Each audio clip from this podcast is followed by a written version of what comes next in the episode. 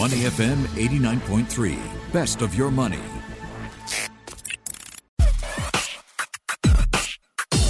Money and Me on Your Money, only on Money FM 89.3.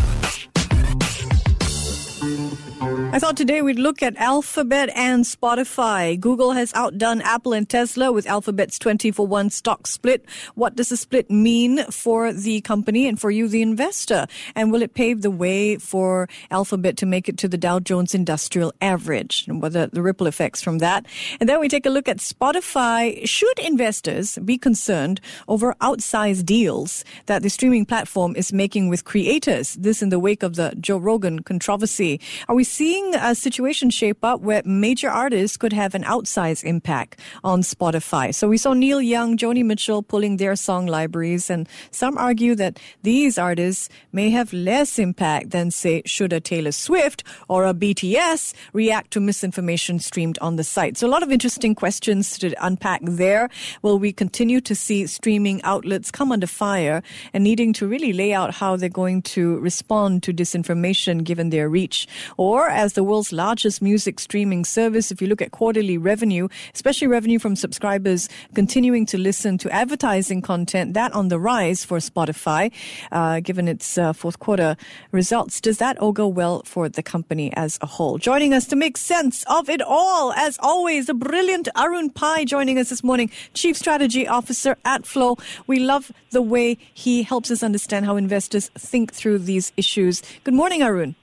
Good morning, Michelle. All right, let's start with Alphabet, surely. Before its earnings report sent shares up more than 8%, Alphabet's Class A shares closed at $2,753. These were the main class of shares for Google until 2012, and they trade at a slight premium to its newer Class C shares, which carry no voting rights. Now, split adjusted, that 20 to 1 stock split, uh, that brings $2,753 that you'd have to pay uh, to about 137 cents.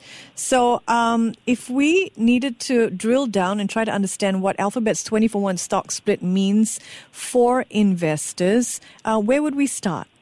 Well, uh, you know, firstly, let's talk about pure the, the theoretical aspect of a stock split, right? All it does, I mean, if you look at what a market cap of a company means or the worth of the company, it's nothing but the number of shares outstanding multiplied by the share price, mm-hmm. which at present value, I mean, given the overnight slight extra run up in Google stock, uh, closer to like $2,900, we're looking at a market cap of close to 2 trillion US. Now, what they've basically done with the 20 to 1 stock split is massively increase the number of shares outstanding, which correspondingly should uh, decrease the share price in a proportionate manner, such that the market cap doesn't change. Now, this is all based on pure theory where any company can do as much of a stock split or reverse stock split, thereby seeing the share price either reduce or increase by the proportionate amount, leaving the market cap to be unchanged. But what's interesting in the case of Alphabet is given that the huge price run up that's occurred and leading this to be a $3,000 stock, give or take, mm. getting potentially into the Dow Jones, which you highlighted, suddenly means a whole host of index funds will be now involved in that because they want to try and you know proxy their returns or that's what their ETF claims that they'll be following uh, Dow Jones indexes returns. And of course a whole bunch of investors retail investors especially who can get involved in the stock. That being said though i mean there are a whole number of fintech companies that allow fractional fractionalization of stocks. So you don't need to own one google share just like you don't need to own uh, own one Bitcoin, mm. you can do in proportions of that. But, you know, for the more simpler, uh, straightforward retail investors, seeing a $100 or 150 170 whatever the math is, uh, stock price, it just leads to potentially more interest from the retail side, thereby driving up demand. Thereby we see, especially for these you know, big named companies that have huge brand following and people following, we typically see whenever a stock split is announced, there is a little bit of an increase in the share price, even though theoretically there shouldn't be any. So I had an I heard an interesting um, argument from a retail investor yesterday who said, "Oh, so now what this means is when there is an increase in Apple's share price, this means existing shareholders benefit 20 times more." So I'm confused because splits don't affect the value of an investor's holdings, right? It doesn't. I mean, so it's just like, you know, not even funny math. It's just very straightforward math wherein if anyone is holding on to the stock right now, like, and you have all these kinds of like event arbitrage kind of people where they might be long the stock right now, they might decide to sell it and then buy it at the dip later on, etc.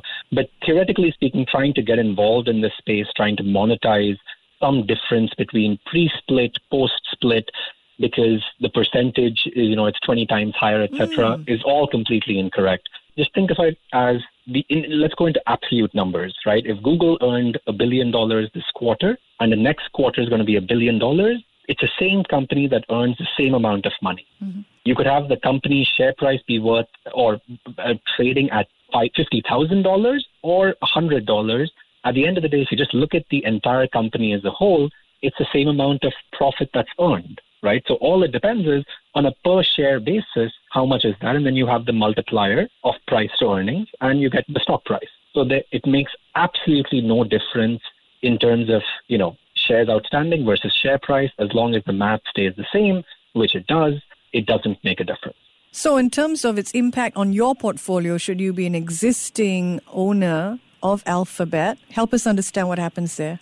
Say, you know, you are currently owning a thousand shares of Google, mm-hmm. right? At times uh, $3,000, give or take. Hence, your portfolio is worth 3,000 times a thousand shares, okay. right? That's going to be the value of your portfolio. When the official stock split takes place, and I'm not exactly sure what date that is, but give or take, you know, 20 to 1, this thing, say instead of 1,000 shares, you'll now be owning 20,000 shares. You'll be owning substantially more in terms of number of shares worth, but that 20,000 shares will be multiplied by the 3,000 divided by 20, give or take, thereby leading the multiplication of the two to be exactly the same portfolio value. So if you take an example of, for whatever reason, say the stock market is shut and there is no price movement prior to stock split and hence post stock split, you will see the total value in your portfolio in your investing account to be exactly the same, no difference at all. It'll just be that you own substantially more number of Google shares, but the price is lower. So no change at all in your portfolio.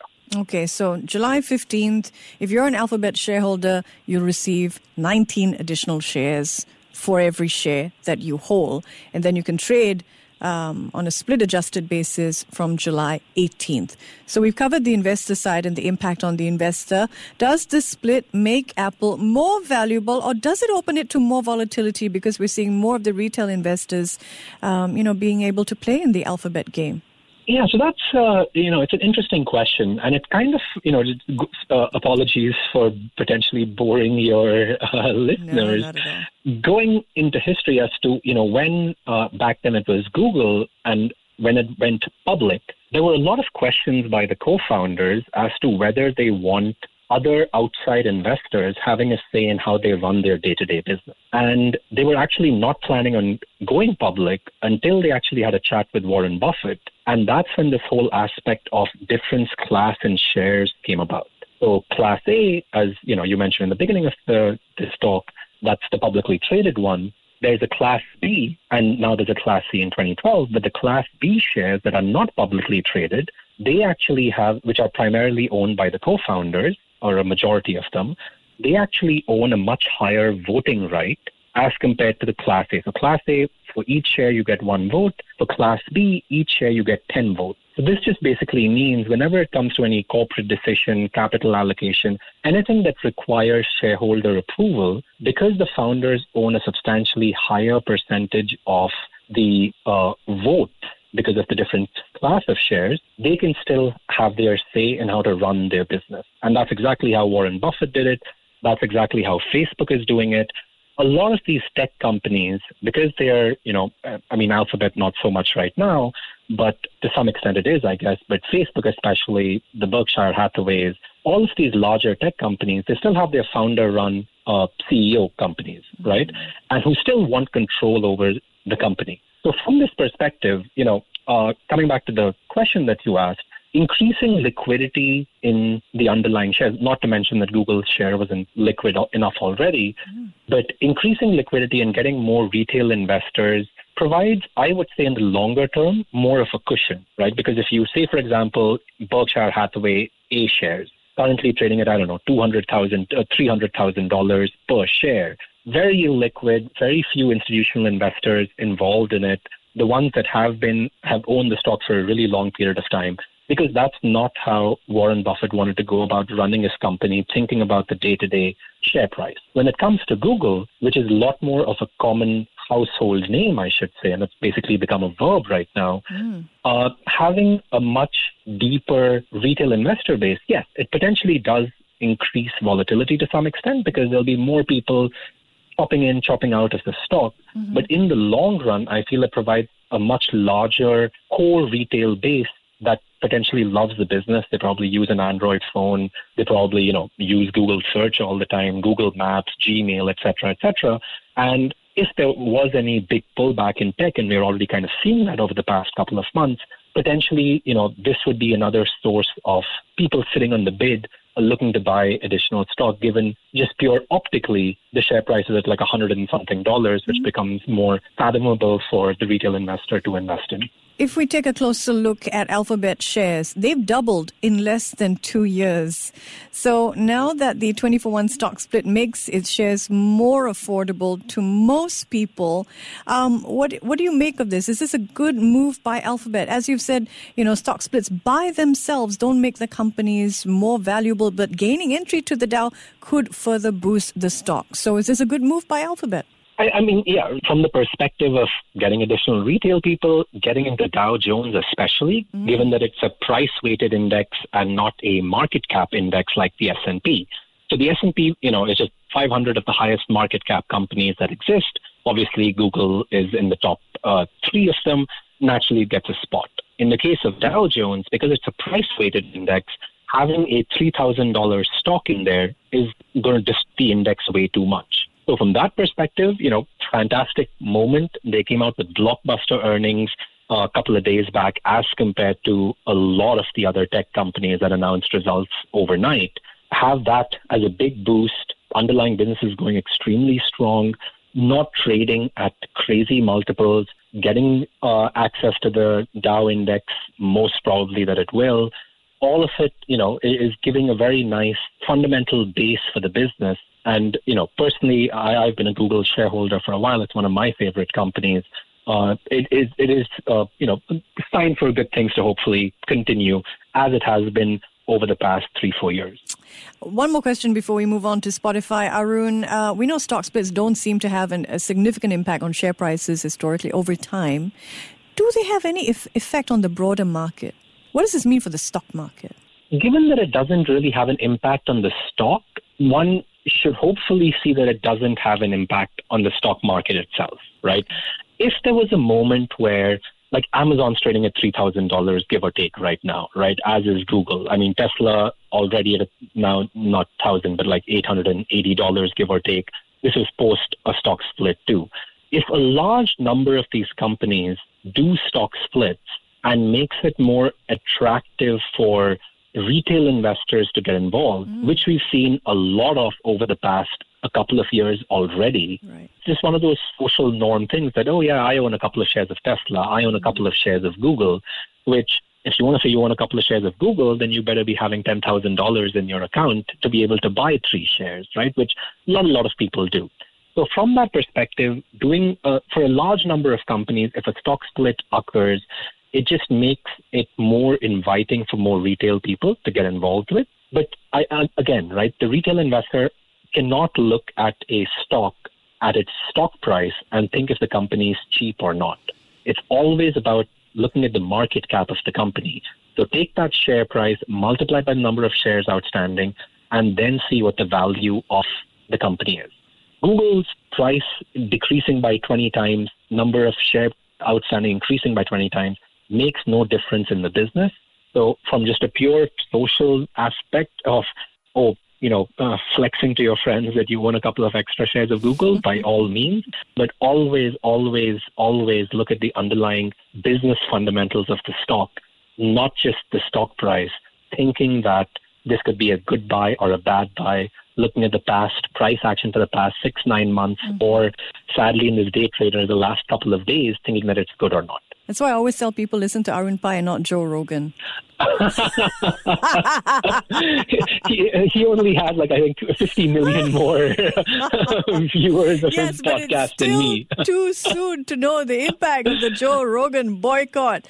Uh, do you listen to the podcast? I do. I, I, find the guy actually quite interesting, to be honest. I mean, it's a very. I, I think as an investor, you always need to look at different points of view, even if you don't agree to them, right? I think the last thing, and this is what social media has capitalized so much on, you look at a couple of, you know, demo, quote unquote, Democrat friendly news, and only that comes on your stream, or mm. you look at this, you know, COVID uh, vaccination fake news, quote unquote, coming up, and you only get that. So, but yeah. Good point. Good point. I mean, I read to challenge my assumptions always, even if it is uncomfortable. Um, and he's, you know, interesting. But, you know, I think you and I, and this is um, an important fact, I think the, the need to listen and think critically is a life skill that perhaps needs to be worked on for a lot of people. Okay, but to the, the matter at hand, let's talk about Spot. SPOT. That's what it trades under Spotify. So, uh, do we? Do you think that the Joe Rogan controversy is Spotify's Facebook moment, or does the share movement? I mean, got hammered for uh, its weak profit forecasts. Does that represent a buying opportunity for investors, given your take on the company? Yeah, so that's a tricky and difficult question to answer, to be honest, because you know, taking a step back and looking at this entire sector, right? And by that I mean you throw in the Facebooks of the world, the Spotify's of the world, other kinds of social media platforms primarily, which has become this fascinating business model of getting a bunch of content creators onto the platform, putting a loudspeaker to each of them, attracting a whole bunch of subscribers, charging them a lot of money, potentially not paying the content creators as much because they can always claim that their flywheel, like these creators wouldn't even have existed had it not been for these platforms that in turn had the 10 million eyeballs and so on and so forth, right? So that flywheel has been moving very, very quickly until it comes to, and you know, backed by this whole freedom of speech thing, mm. that's caused a huge issue, especially when it comes to political stuff. Like you know, and it's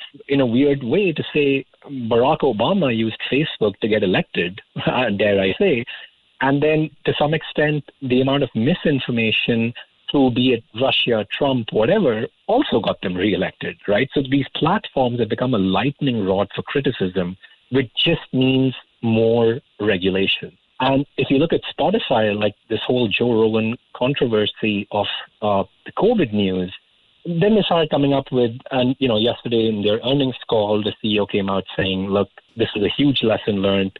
We started putting all of these disclaimers and stuff uh, if and when this podcast is listened to by people."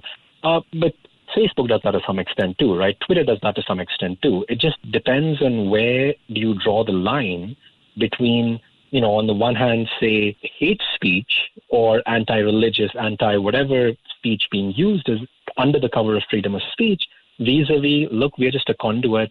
Uh, freedom of speech has to prevail over here. And I think that's a very tough question that these platforms have to answer. And I, I, I don't see any other way out of this other than more regulation stepping in. And when that happens, then you know it becomes a lot more difficult for these companies to scale up as quickly. A lot more money goes into compliance. It's no more of this, you know, move fast, break things kind of mantra. It becomes more of let's slowly start building up, understanding what's happening. And with that, you know, comes slower growth.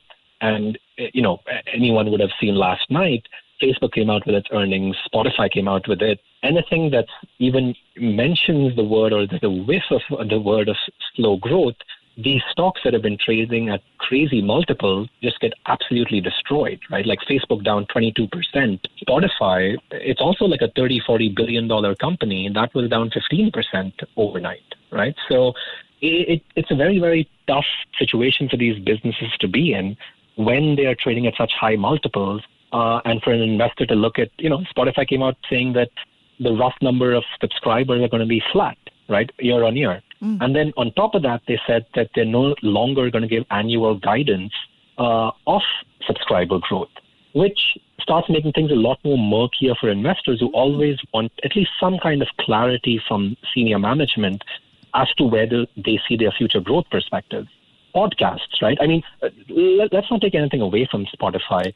Podcasts, they just announced, I think, this this vertical of uh, this uh, medium of uh, disseminating information only back in, I think, three, four years ago in 2018. Mm. And they overtook Apple, believe it or not, just over the course of two or three years because they came out with a better mousetrap. People logging into Spotify, very simple UX UI. Listening to songs, listening to Spotify, and uh, or podcasts within Spotify, I should say. And if you look at the numbers, the advertisement section of Spotify is went up forty percent, and now it's close to like four hundred million dollars, which is close to fifteen percent of the revenue of Spotify.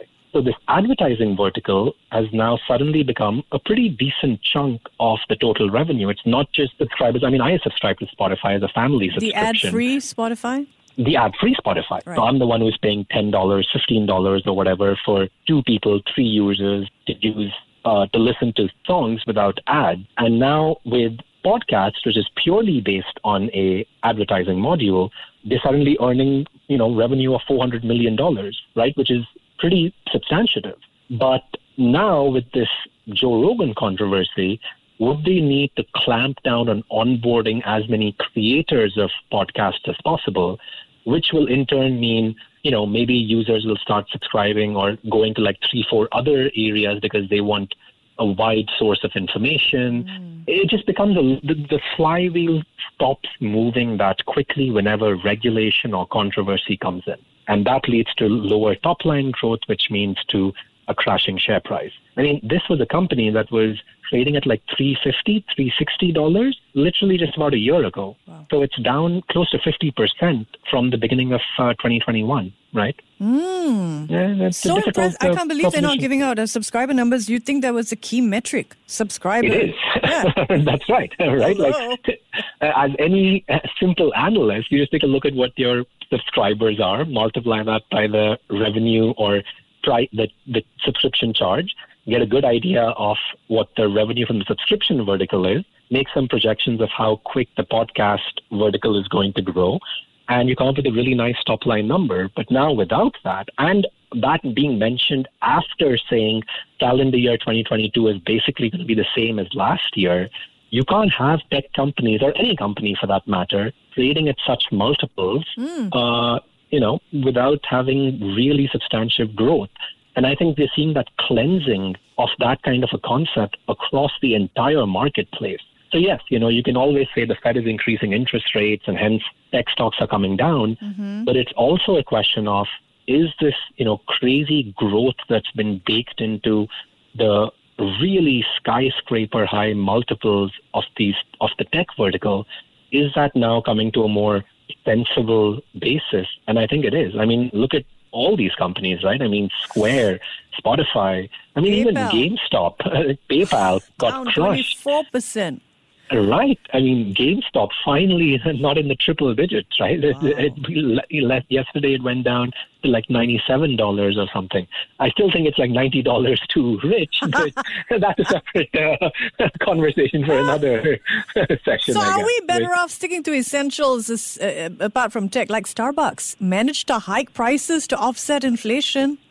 As fantastic a business model as you can look at, right? I mean, if uh, Coca Cola, Wrigley's chewing gum, Starbucks increases its price by 10 cents, 20 cents, you probably would still be going there, right? Exactly. Like you, you really don't want some random coffee brand name liquid to be going into your system, just like you don't want to be chewing some weird gum or something else. Mm. From that perspective, any business in this inflationary environment, and make no two mistakes about it, right? This is not transitory. This is, at least for the next couple of years, this is going to be the topic that we'll be talking about. Any such business that can pass along its costs to the consumer and, and is not trading at crazy multiples right now, I think that has to be added, right? Because when we're seeing just the way the multiplier uh, magnification took place over the last two years, where because of, you know, to a very large extent, low interest rates, bonds not being the place to be, pumping money into equities, helicopter money, etc.,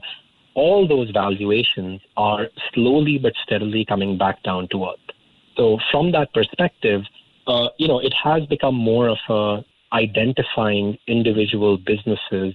You know, that whole concept of value investing, I feel, which had kind of been dead in the water for the past, you know, at least the last two, three years, mm. is now coming back into vogue. And, you know, Financial Times, Bloomberg, etc. If you look back a year ago, the whole, you know, the Dave Portnoy's of the world, value investing is dead, Warren Buffett is dead, this is all about Cathie Woods, Dave Portnoy, etc. And then I think three, four days ago, there was this piece about how Warren Buffett is now outperforming Cathie Woods, right? So it, it's all, Ah. you know, it, it's it's all about either you monetize these crazy growth, you get lucky to a very large extent, you monetize uh, GameStop going up 18x in a day, you know, and sit back. And if you if you're one of those people who are, you know, relying on luck to make money short term in the market, then by all means. But you know, you, from a long term perspective, stick with what you know and uh, invest into good businesses, like you mentioned, Starbucks, a couple of others, Disney, etc. And to quote Buffett back in Vogue, I would rather be on his side of the wall of worry than anybody else's. He says, if you aren't willing to own a stock for 10 years, don't even think about owning it for 10 minutes. We're going to leave it there. Thank you so much, Arun, for joining us. Thank you, as always, for having me, Michelle. He's Arun Pai. You're listening to Money FM 89.3. Arun Pai is Chief Strategy Officer at Flow. Before acting on the information on Money FM, please consider if it's suitable for your own investment objectives, financial situation, and risk tolerance. To listen to more great interviews, download our podcasts at moneyfm893.sg or download our audio app. That's A W E D I O. Available on Google Play or the App Store.